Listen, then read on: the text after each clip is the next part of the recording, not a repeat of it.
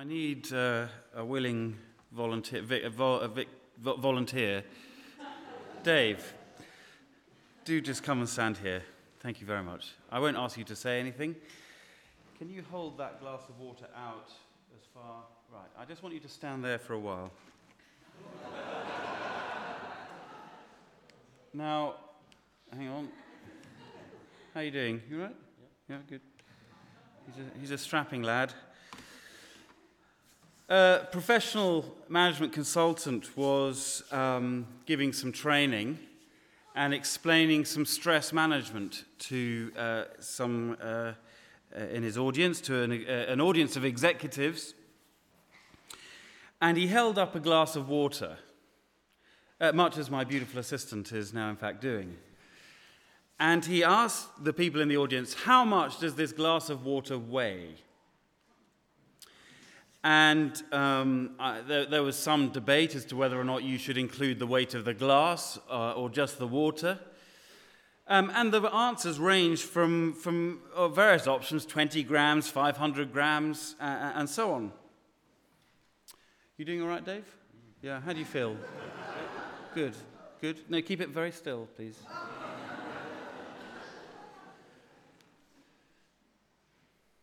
You still all right? Great.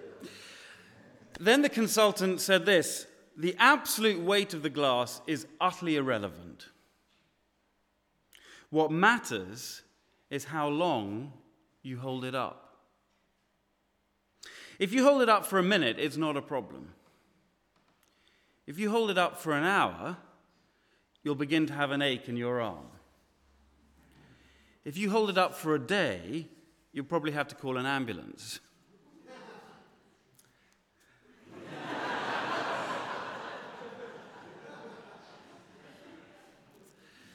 Should we go and have coffee? Thank you very much. You may sit down. Give him a round of applause, ladies and gentlemen.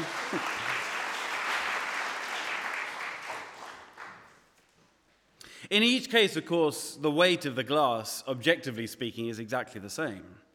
But the longer you hold it, the heavier it becomes, and the harder it is to persevere.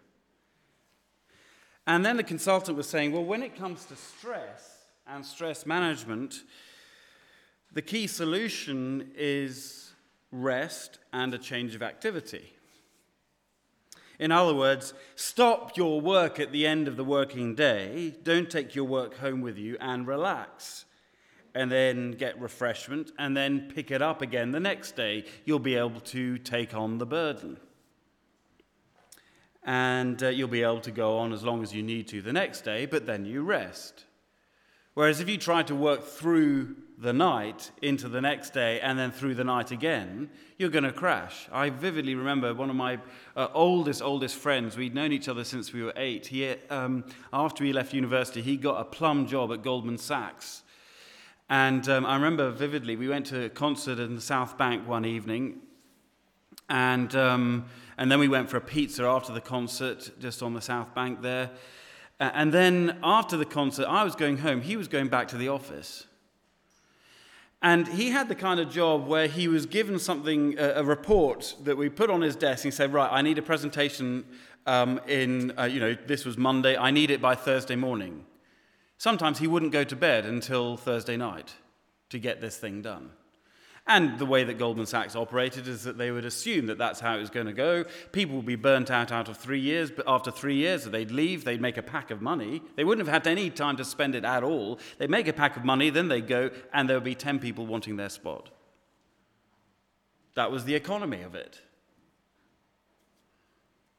The longer you go on without a break, the harder it becomes. Now, the interesting thing is, I think it doesn't work perfectly, but I do think the analogy does work quite well for temptation.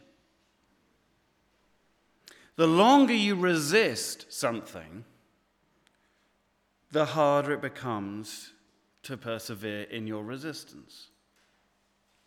C.S. Lewis absolutely summed it up perfectly in um, Mere Christianity, as ever. Uh, he said this No man knows how bad he is until he tries very hard to be good.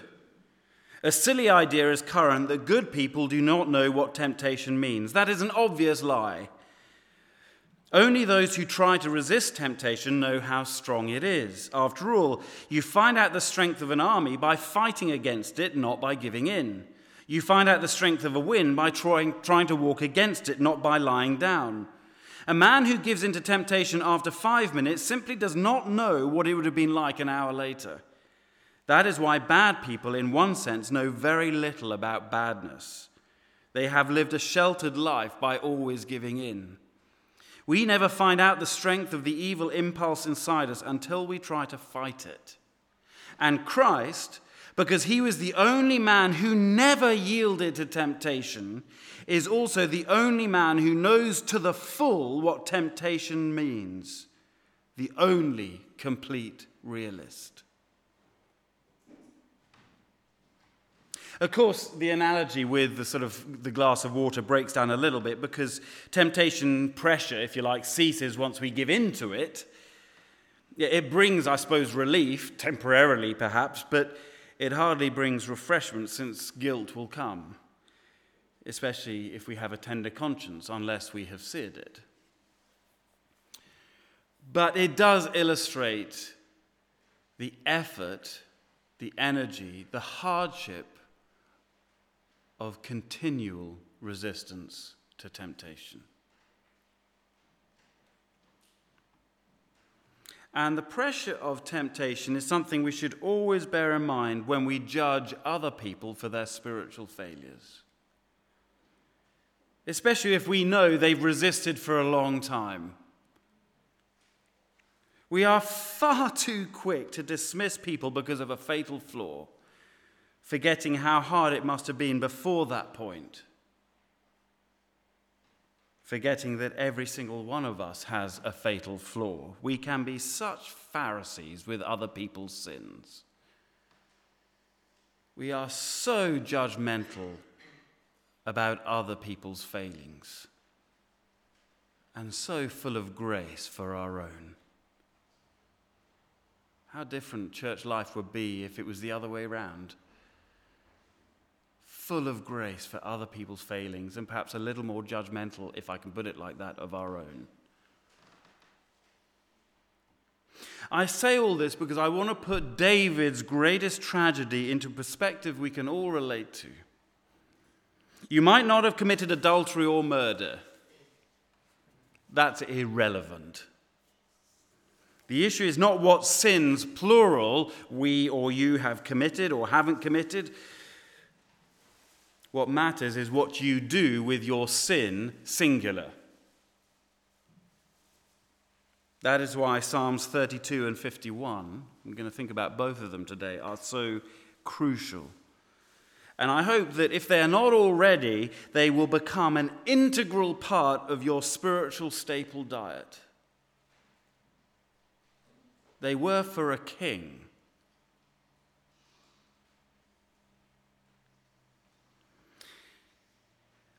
I suppose the biggest surprise when we think about it is that they were both written from first experience, hand experience by God's Old Testament Messiah himself,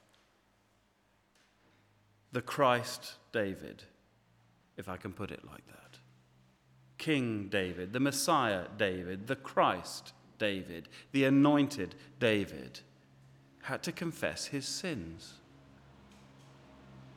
What on earth was God doing anointing him? Of all people.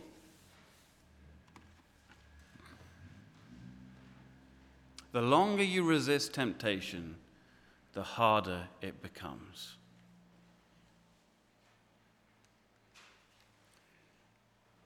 Well, let us think about David's tragedy as we go back to Samuel again. So keep a finger in Psalms, come back to Samuel and chapters 11 and 12 of 2 Samuel now. We've zoomed ahead somewhat. But let's not forget, as we, we, we, go back, that David was a hero. He, he was a genuine hero, a man to look up to, a man to say, He's our man, our champion.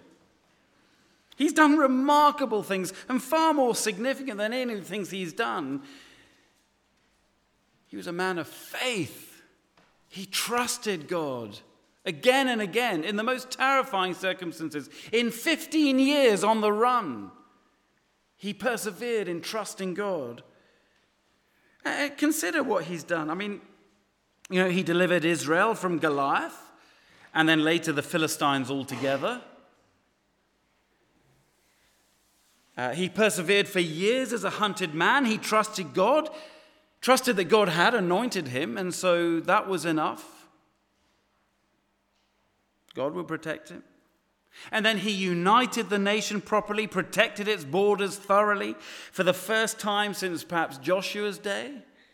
He instituted Jerusalem as the new capital, the result being that ever since, even to this day, it is called the city of David. And then in 2 Samuel 9, there's a beautiful story of his mercy and kindness. Chapter 9, just at the beginning of that, he says, Is there anyone still left of the house of Saul for whom I can show kindness for Jonathan's sake? And that results in the remarkable, beautiful care for the crippled son of Jonathan, Mephibosheth. Don't say that quickly. Someone who's deliberately been keeping a low profile after all, new kings the world over tend not to treat threats to their power lightly, do they?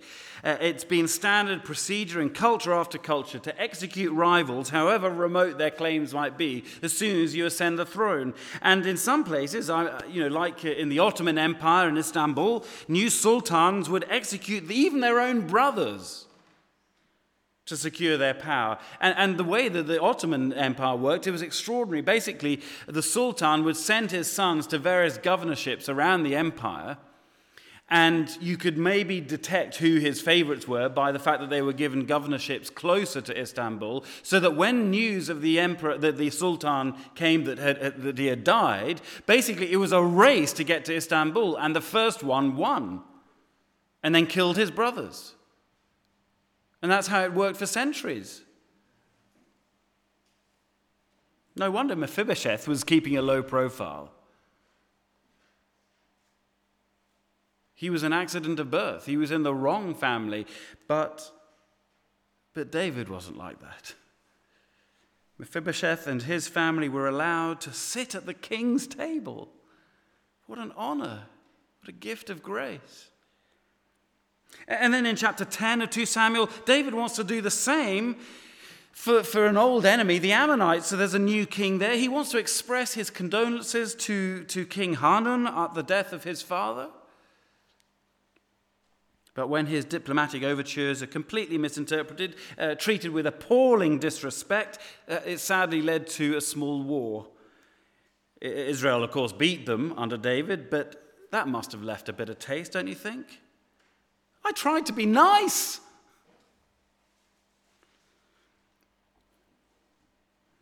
Perhaps this begins to explain David's slippery slope a little. After, if you think about it, after years of fear, of conflict, of hardship, perhaps he'd just grown tired of it all. And then to top it all, when he tried to be kind, he tried to be different from everybody around them, to, to, to be kind to one of Israel's ancient rivals. It just gets flipped back in his face. Do you find that sometimes? You know, you, you desperately try to do the right thing, but it just gets flicked back. And you just simply, you say, I just don't know why I bother sometimes. Do you ever feel like that? Sometimes there's just no pleasing people. I tried. And I wonder if that's what lies behind. I'm speculating, but I wonder at the beginning of chapter 11, verse 1, I wonder if something of this frustrated goodness is what lies behind verse 1. In the spring, at the time when kings go off to war, David, what? Sent Joab out with the king's men and the whole Israelite army. Normally, the king goes off with the king's men. They destroyed the Ammonites, they besieged Rabbah, but David remained in Jerusalem. David was a great man. But after such a positive trajectory, all the way through 1 Samuel and so far in 2 Samuel, then suddenly things nosedive with terrifying speed. And in the grand irony of the whole story, if you take the sort of whole narrative arc of the story, the grand irony is that by remaining in Jerusalem in 11, chapter 11, verse 1, this will lead inexorably to the humiliation of having to flee from Jerusalem in chapter 15 during Absalom's revolt. If only he'd done what kings do. So, what happens? Well, perhaps his defenses are down. Perhaps uh, he's just tired of all. Uh, perhaps on a hot evening, he puts his bed on the roof and uh, one night he wanders around and he suddenly sees the most stunning naked woman bathing. It's the equivalent of flicking on the box in the middle of the night at a bout of insomnia and getting locked into a dodgy movie on Channel 5. Except the difference is that this is not a virtual fantasy, it's a real fantasy. And he's the king. He can act on his lust, it's not all in his head. He must have her. He will have her. In the story, we, we have nothing from the woman's perspective. We don't know anything about how she felt about all this. It's told from the king's perspective.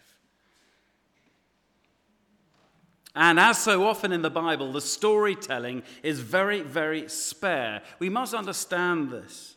The writers hardly ever give us a moral judgment of what's happened, as we'll see in a few minutes. You know, there are some terrible things that happen within this family. But don't expect the writers to say this was bad. It's not because they don't think it is bad, it's because they, two things are going on. One, they expect you to know the covenant, and that is the benchmark for all that happens in the Old Testament. So you measure what goes on, you measure the events according to the covenant. And then, secondly, the narrative will give you a pretty good clue because you'll see what happens as a result. So, I don't know if this woman was even vaguely attracted or perhaps flattered by the royal attention. We'll never know. But especially if she wasn't attracted or flattered, whatever is going on here, this is a grotesque abuse of power. This is what used to be called droit de seigneur, the right of the lord of the manor to bed any girl in his domain that he wished, even on her wedding night. And David exercised his right. Well, what he considered his right certainly wasn't what the covenant assured as his right. And then this begins a spiraling descent. Woman gets pregnant, king initiates cover up proceedings. That's in verses 6 to 9. A woman's husband Uriah won't play ball, stays with soldiers because there's a war on. Isn't that what kings are supposed to be doing? Don't you know there's a war on, Your Majesty? Who's with the king's men? Oh, oh, it's Joab. It's okay. That's where the king should be sleeping, not in other men's beds with other men's wives. Well, that doesn't work, so King has Uriah pushed into the front line, done away with. No one would ever know. These things happen in war all the time. How easy. Just think of the, the, millions killed in the trenches in the First World War. How easy it would be to just get rid of one or two people you didn't particularly appreciate. Oh, you go over the top first. There's a good chap. Then, after appropriate time, appropriate time of mourning, David has woman brought round, woman made wife.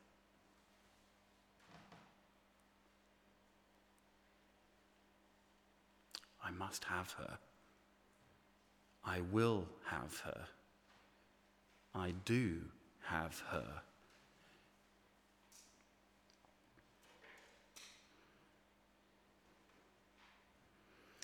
If you're offended by the fact that I keep calling her the woman, you've understood.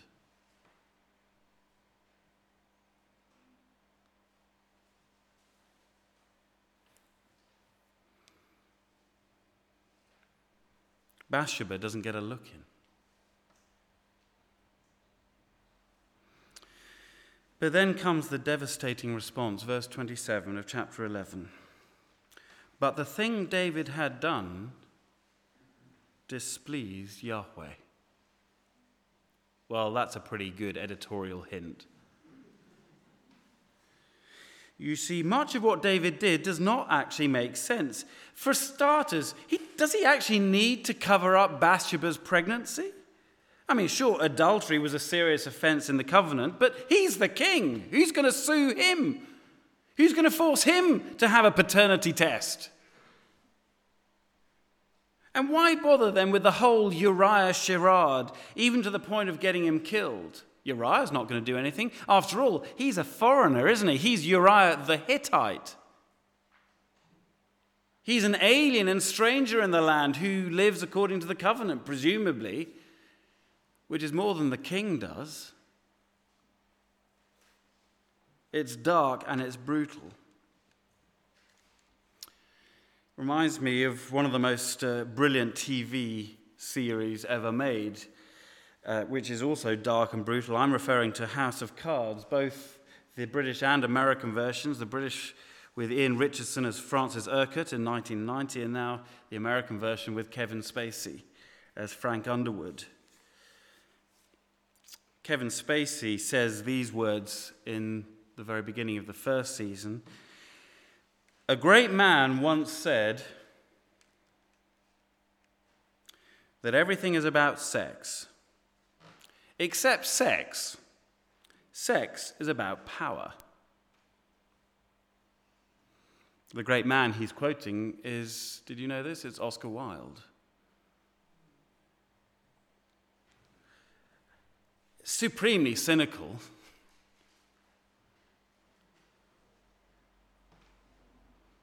Because sex, at its best, in its right place, has very little to do with power. But when it's twisted and abused, that's exactly what it becomes.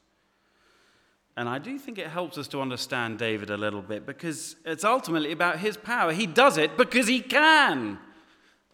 He's the king. And actually, to stay in power, he needs to preserve his reputation. After all, he's the leader of God's covenant people. He must be seen, therefore, to keep the covenant. Emphasis on being seen to rather than whether or not he actually does. So he has to be whiter than white, squeaky clean.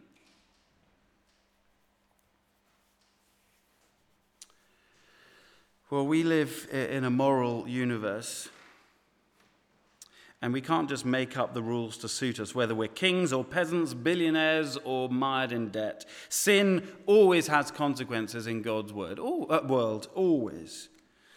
Not always in ways we might predict, and not necessarily immediately, but it will happen in the end. You see, it matters if Yahweh is displeased.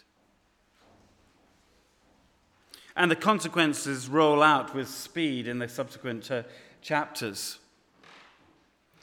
Chapter 12, Nathan confronts David.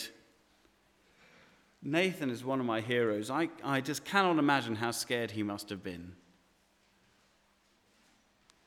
to walk into the king's presence and says, You are that man. Talk about tr- speaking truth to power. What is impressive is that David fesses up immediately. We'll think about that. We're going to come back to that. But please understand, it does not prevent the devastation that results. Yes, he confesses. Yes, he might be forgiven. But there are still appalling consequences. You can't change that. So, in chapter 12, uh, towards the end, the, the baby that results from this pregnancy dies. Remarkably, David and Bathsheba have another son. Do you know his name? Solomon. Solomon. Sound a little more surprised. He had plenty of other wives. What about the rest of David's family? Well, they're chips off the old block. David's son Amnon lusts after his half sister. And so in chapter 13, he rapes her. The father committed adultery, the son commits incestual rape. Tamar's full brother Absalom is incensed, and you would be, wouldn't you? Who wouldn't? And it cannot have helped Absalom that David seems to do nothing about it. Within his own home, his own household. And he takes things, therefore, into his own hands, this is Absalom, and he murders his half brother Amnon. Well, you would, wouldn't you? The father committed murder, the son commits fratricide. Chips off the old block. And then Absalom re- leads a rebellion against his father, the king, and David has to flee from the city of David. and the crisis is only quelled when Absalom is killed. Bizarrely enough, when his beautifully coiffured hair gets caught in an oak tree and he's left hanging midair. It's all rather weird. Don't get your hair coiffed, I think that's the key. Or go near oak trees. No, that's not how the passage is applied, of course. But you see, in terms of how 2 Samuel is written, all of this flows out of David staying at home when kings go to war. He commits adultery and murder, his sons commit incestual rape and fratricide. Like father, like son. We have seen David at his best, and now we see David at his worst both an abuse of power and a dereliction of power, not so much as a king as a dad.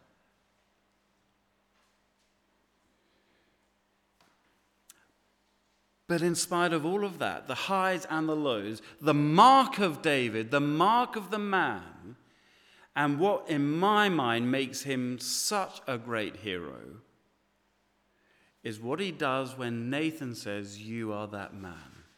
That is the mark of the man. Chapter 12, verse 12. Then David said to Nathan, I have sinned against Yahweh.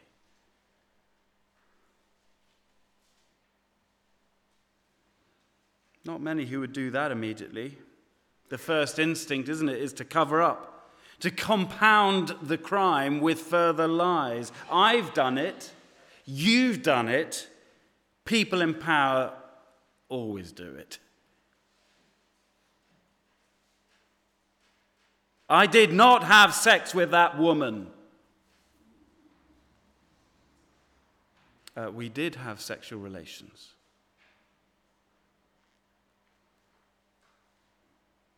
I have sinned against the Lord.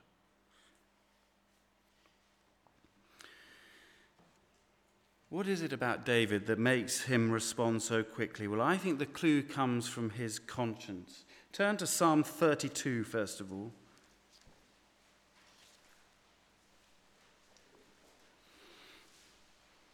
We're not told anything about the dating of this psalm. We are about 51, but not 32. So I've got to indulge in a little bit of guesswork here. But I don't think it's too fanciful to imagine that perhaps this could have been from the same, of, same um, time. And after all, we are talking, you know, even though it's just a few paragraphs in Samuel, we're talking several months, aren't we? Because we're talking about someone, you know, beginning to get pregnant and, and, and you know, warfare and, and, and so on. So this is an extended period. You can imagine David at night thinking, praying. Look at verse 3, Psalm 32. When I kept silent, my bones wasted away through my groaning all day long. For day and night your hand was heavy on me. My strength was sapped as in the heat of summer. It's visceral language, agonizing, isn't it? This is the power of guilt on a tender conscience. On someone who knew better and yet who still failed. And when he failed, he tried to keep quiet. He tried to protect his reputation. And I, I just wonder whether Psalm 32 fits with the Bathsheba story. You know, it's beginning to get hot in the Middle East. He's lying on, uh, the, the, sleeping on the roof, perhaps. He looks down, sees her. My strength was sapped as in the heat of summer, but not just by the weather but also by his conscience, his guilt. This is the key question. Not what to do if you are guilty, but what you do when you are guilty. That's the mark of the man, the mark of the woman. What do you do when you are guilty? There's a fun story of the Prussian king, Frederick the Great, uh, who was once touring a, a prison in Berlin. And nat- naturally, you know, the prisoners fall to their knees uh, before the king to proclaim their innocence, except for one man uh, in the prison who remained silent. And Frederick called him, Why, you, you, why are you here? Armed robbery, your majesty. And are you guilty? Yes, indeed, Majesty, I deserve my punishment. Frederick summoned the jailer and ordered him, Release this guilty wretch at once. I will not have him kept in prison where he will corrupt all the fine, innocent people who occupy it.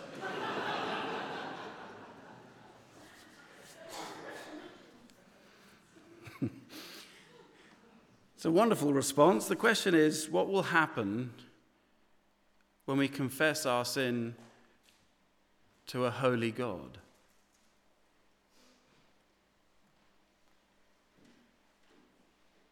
Will he treat us as lightly?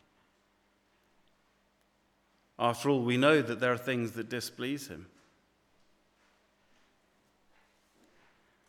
Verse 5 of Psalm 32 Then I acknowledged my sin to you and did not cover up my iniquity.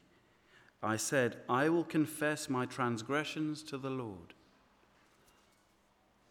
How will God respond? Well, before we answer that question, let's turn now to Psalm 51. We're told in the heading that it was written after Nathan had confronted him. So, my guess is that uh, one of the prayers that Nathan uh, prayed in desperate repentance as he prayed and pleaded for the life of this child with Bathsheba was this psalm. And I've called this David's Gospel. Uh, hopefully, the, the bookstall is going to be arriving within hours. Um, and one of the books I've asked Alex to get hold of is Alec Motyer's lovely book, The Treasures of the King. And it too is um, based on the Psalms in David's life. What's really frustrating is that he only covers two of the Psalms I've looked at this week. Otherwise, I would have just read out the book, it would be much easier. Um, but he, uh, Alec Motyer focuses on um, the first two verses uh, of Psalm 51 brilliantly. Have mercy on me, O God, according to your unfailing love, according to your great compassion. Out, blot out my transgressions, wash away all my iniquity, and cleanse me from my sin. Well, those short lines are weighted with such remarkable, profound truth that they merit just pausing over them. And Alec Motyer does a grand job. He notices how David uses three different words for his own predicament transgression, iniquity, and sin. Transgression eh, is a deliberate and willful rebellion against a superior. In other words, the boss said, do this or don't do that, and transgression is to say, stuff it, I'll do it anyway. Iniquity is, is a sort of deviancy what Alec Motyer calls the inner warp of the human heart. And sin, in this context, the word he uses in the Hebrew is a specific wrongdoing. In his case, adultery and being an accessory to murder. A deliberate rejection of the authority of the superior, an inner deviancy and the specific wrongdoing. All of it is confronting David. And naturally, he longs for something to be done about it, but he knows he can't do it himself. So there are three words for what he longs for for it to be blotted out, washed away, and cleansed. And we, we skate over those words and, and see you know, just think of them as well, they're basically saying the same thing. Do you find that when you're reading the Psalms? Oh, it's basically saying the same thing, isn't it? So, yeah, we're just, yeah, okay, that's those six verses. Yeah, basically saying the same thing. No. Blot out. It's the word for wiping away, like, like wiping away tears. But also what you do when you're doing the washing up, you're wiping the plates clean. Sin leaves a mark a scar.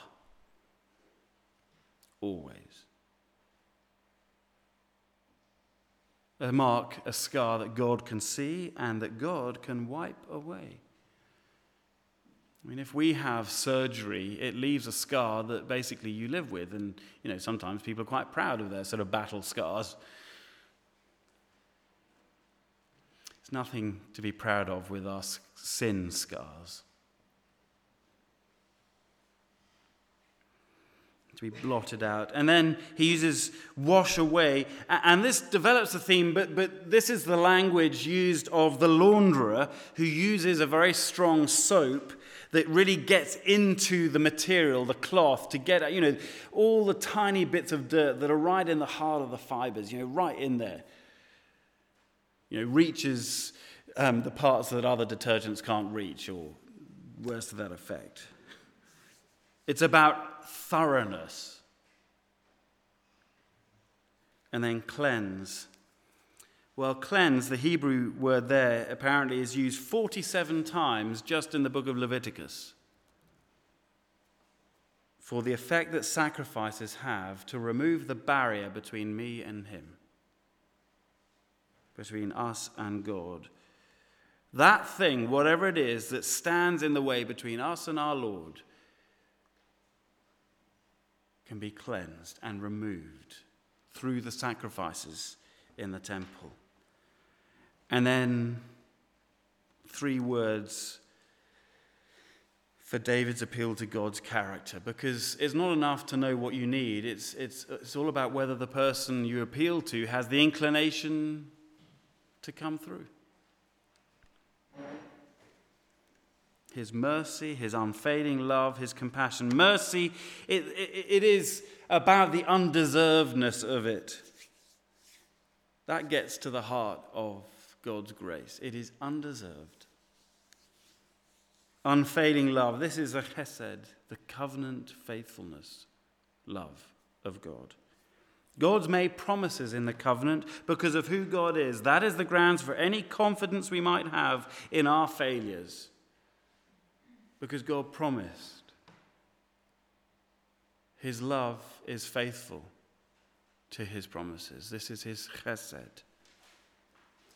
And then his compassion. This is the emotional, heartfelt affection and love for people, even in their failure. These nine words, if you like, form the sort of steel girders that are the backbone to the whole psalm. They depict, depict beautifully the steps of repentance and faith. A recognition uh, of uh, our honesty and confession, then a recognition of our helplessness, and then appealing to God's nature and promises. And they wonderfully, spectacularly anticipate what we have in the Lord Jesus Christ supremely at the cross. And we'll think more about that tomorrow. But despite their antiquity, these ancient words in Psalm 51 have profound resonance today. And, and, the first is, is what you might call coming clean in confession, verses 3 to 6. And we can see that uh, here, you know, David does the first two things. He is honest about his sin, he knows he's helpless, verse 3 and 4. But there are two controversies, particularly uh, uh, um, uh, associated with verses 4 and 5, and I just want to pick, out on the, pick up on those. Because the first is this idea from verse 4 Surely I was sinful at birth. No, sorry, that's not what I mean. Um, verse 4 Against you, you only have I sinned and done what is evil in your sight. Now, hang about. What about what David did to Bathsheba? Uh, what about what David did to Uriah? What about what David did to his family? What about what David did to his people with his hypocrisy and offense? What about the impact this had on his authority and kingdom? It destabilized Israel for the rest of his rule. You see, sin is never private. It always has public consequences. And of course, the more public the figure, the more widespread the consequences. The list could go on. It always does when public figures fail. But David's not denying his sins against all these people in verse 4. He's simply recognizing that at its heart, all sins are a reflection of our sin. Sins, plural, the individual acts of defiance and rebellion and iniquity are a manifestation of our sin, our heart, that inner warp. Because you see, David had effectively said, God, I don't trust you to know best for this situation. I'm going to do take things into my own hands. I'm the boss. It'll be fine. Don't worry. It won't have too many consequences. I'll just sleep uh, around with this beautiful girl and it'll be fine. It's a reflection of the problem that dates back to Eden God said sin had fatal consequences. The snake said, No, it doesn't. Who are you going to trust? David trusted the snake, and so he offended against God.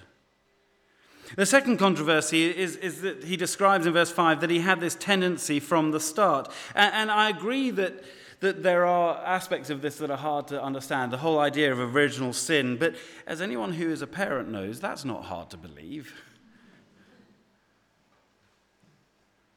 Children are sinners. You don't have to teach a child to be bad. We're like those wooden balls used in lawn bowls, you know? They're sort of shaved on one side, so they're not completely spherical. And they're shaped like that so that they deliberately do not go in a straight line. And the art of the bowl's bowler, bowler is that basically they bowl the bowl and they exploit the shape to make it curve round to where they want to go. But for the uninitiated, for the inexperienced, you, you throw this thing and it goes all over the shop. Well, that's what we're like. We don't go in a straight line, we always veer off. So, again, the issue is not what we do if we sin, but what we do when we sin. And the rest of the psalm speaks, uh, verses 7 to 12, speaks of the confidence we have in confession. Cleanse me with hyssop, and I shall be clean. Wash me, I will be whiter than snow. Do you see these words that he longed for? Now he has confidence because he trusts in the promises that God has made. But I want to pick out two things again rather than go into all the details. He says in verse 11 a very disturbing line. He says, Do not take your Holy Spirit from me. Is that possible for us? Well, it is true. There are clear warnings in Scripture against complacency in our faith. But I think this is where the special historical context of this psalm is crucial. You see, David was anointed with God's Spirit for a specific purpose to be the king. He was a Messiah. He was anointed by the Spirit and the oil that Samuel poured on his head. Uh, other people in the Old Testament were anointed with the Spirit as well judges, priests, prophets, as well as kings, uh, to give them the power for specific jobs, and occasionally even craftsmen. You remember Bezalel and Aholiab creating the tabernacle in, in Exodus 35? They are anointed, they have the Spirit come down on them to make them good craftsmen. What is clear, though, is that in the Old Covenant, the Spirit does not come on every believer nor does he necessarily come permanently. And David knew that well. Why? Because of his predecessor. What happened to Saul? He disobeyed God, he displeased the Lord, and the Spirit departed. No wonder David prays for the Spirit to stay. I do not think this is a prayer a Christian need pray. God promises through the prophets like Joel and others, and Peter picks up on in Acts 2, that the Spirit comes on all who are in Christ for eternity. He is the down payment, as Paul calls him, the first fruits of the harvest, the deposit. And when the Spirit comes, he comes not for a short break, but for a life and an eternity. He comes to stay. That gives us an extraordinary confidence, even greater than David's. But no wonder David prays in verse 10 for a pure heart and a steadfast spirit. He knows he can't do it on his own. So here's the gospel according to David. God is a God of chesed love, mercy, and compassion. So all is not lost. The consequences would remain, but David's heart and life would be resorted, uh, would, would, be, uh, would serve the Lord who has saved him. There is confidence in his confession. And he knows who he's talking to, which is why back in Psalm 32, he says in verse 5, And you forgave the guilt of my sin. But just as sin is not a private thing, as we close, nor is forgiveness. Sin is not private, but nor is forgiveness. It is a gospel to proclaim. Psalm 32 ends that way, calling on the faithful to pray why God may be found, to trust in the hiding place. But David's sermon ends, uh, David's gospel ends at the end of Psalm 51 with a public announcement. I will teach transgressors your ways so that sinners will turn back to you. And he's qualified to do that.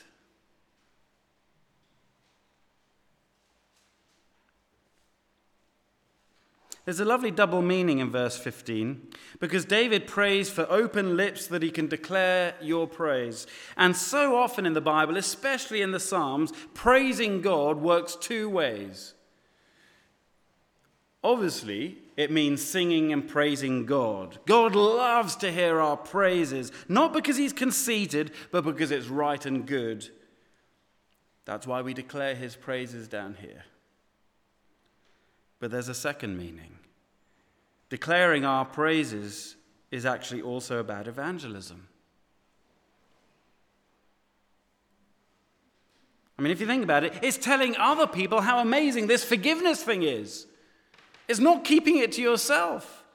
I mean, imagine meeting one of your heroes. What would you say to them if you could meet them? I don't know whether it's uh, their music or their batting skills or their integrity in public life or their books or whatever it is. Imagine what you could say to them if, they, if you met them face to face. You know, if you weren't too tongue tied. oh, I just, I just love your whatever great. Thank you so much for producing that or offering that or inspiring us. That's praise. But don't you also want to say to your friends, hey, hey, come and look at this guy. He's amazing. You've got to watch this clip on YouTube. It just blew me away. You'll love this. That's evangelism.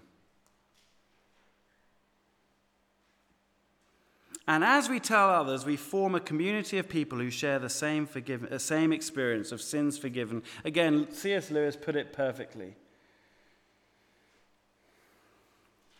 Friendship is born at that moment when one man says to another, What? You too? I thought that no one but myself would.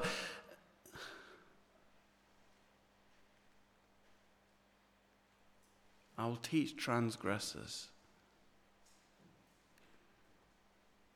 Let me close with the holding up the glass as we resist temptation. What do we need to keep going? We need rest. Obviously, not from giving in. Perhaps, though, sometimes from a bit of distraction therapy, that can be quite helpful. Find something different to watch on telly or to read. Or making sure you don't go to the same pub or hang out with the same people. Find other. Otherwise, the temptation just to go to them is strong because you've got nothing better to do. Well, find something better to do. But of course, we need help. We can't do it on our own. We need others. And that must be at least our God by His Spirit. Create in me a clean heart Friends as well, though. Other people, confidants, brothers and sisters, people who won't give up on us when we failed. When we're tired. When we have seriously screwed up.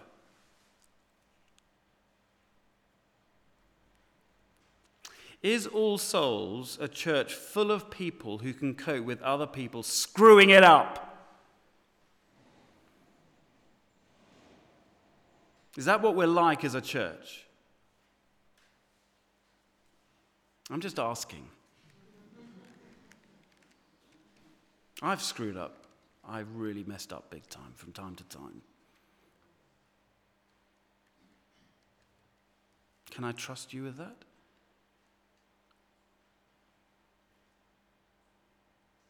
Or is that the end of a beautiful friendship? Let me close with Dietrich Bonhoeffer. He wrote this amazing little book, Life Together. He's discussing the words in James 5 Confess your sins to one another. He said this He who is alone with his sin is utterly alone. It may be that Christians, notwithstanding corporate worship, common prayer, and all the fellowship and service, may still be left to their loneliness. The final breakthrough to fellowship does not occur because, though they have fellowship with one another as believers and as devout people, they do not have fellowship with one another as the undevout, as sinners. The pious fellowship permits no one to be a sinner. So everybody must conceal his sin from himself and from the fellowship. We dare not be sinners. Many Christians are unthinkably horrified when a real sinner is suddenly discovered amongst the righteous. So we remain alone with our sin, living in lies and hypocrisy. But the fact remains that we are sinners.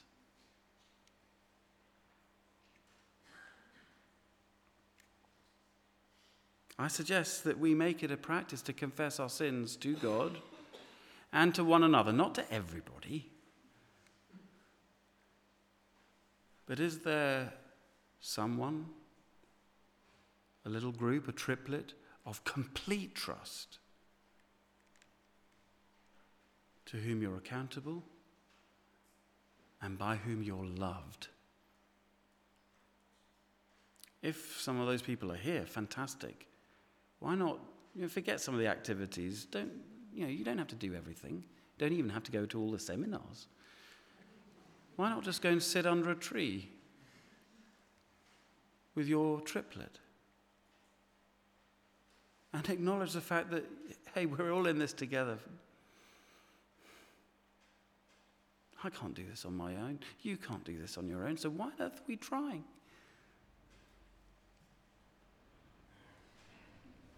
If they're not here, we'll pray that when you're back at home, there'll just be one or two other people, and often not your spouse.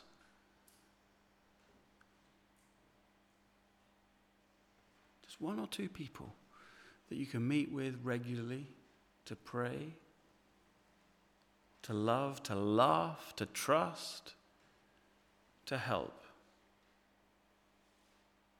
I've gone on a little bit longer.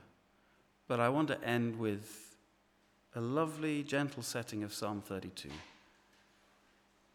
and use this time just to reflect. We are sinners. So, what matters is not if you sin, but what you do when you sin.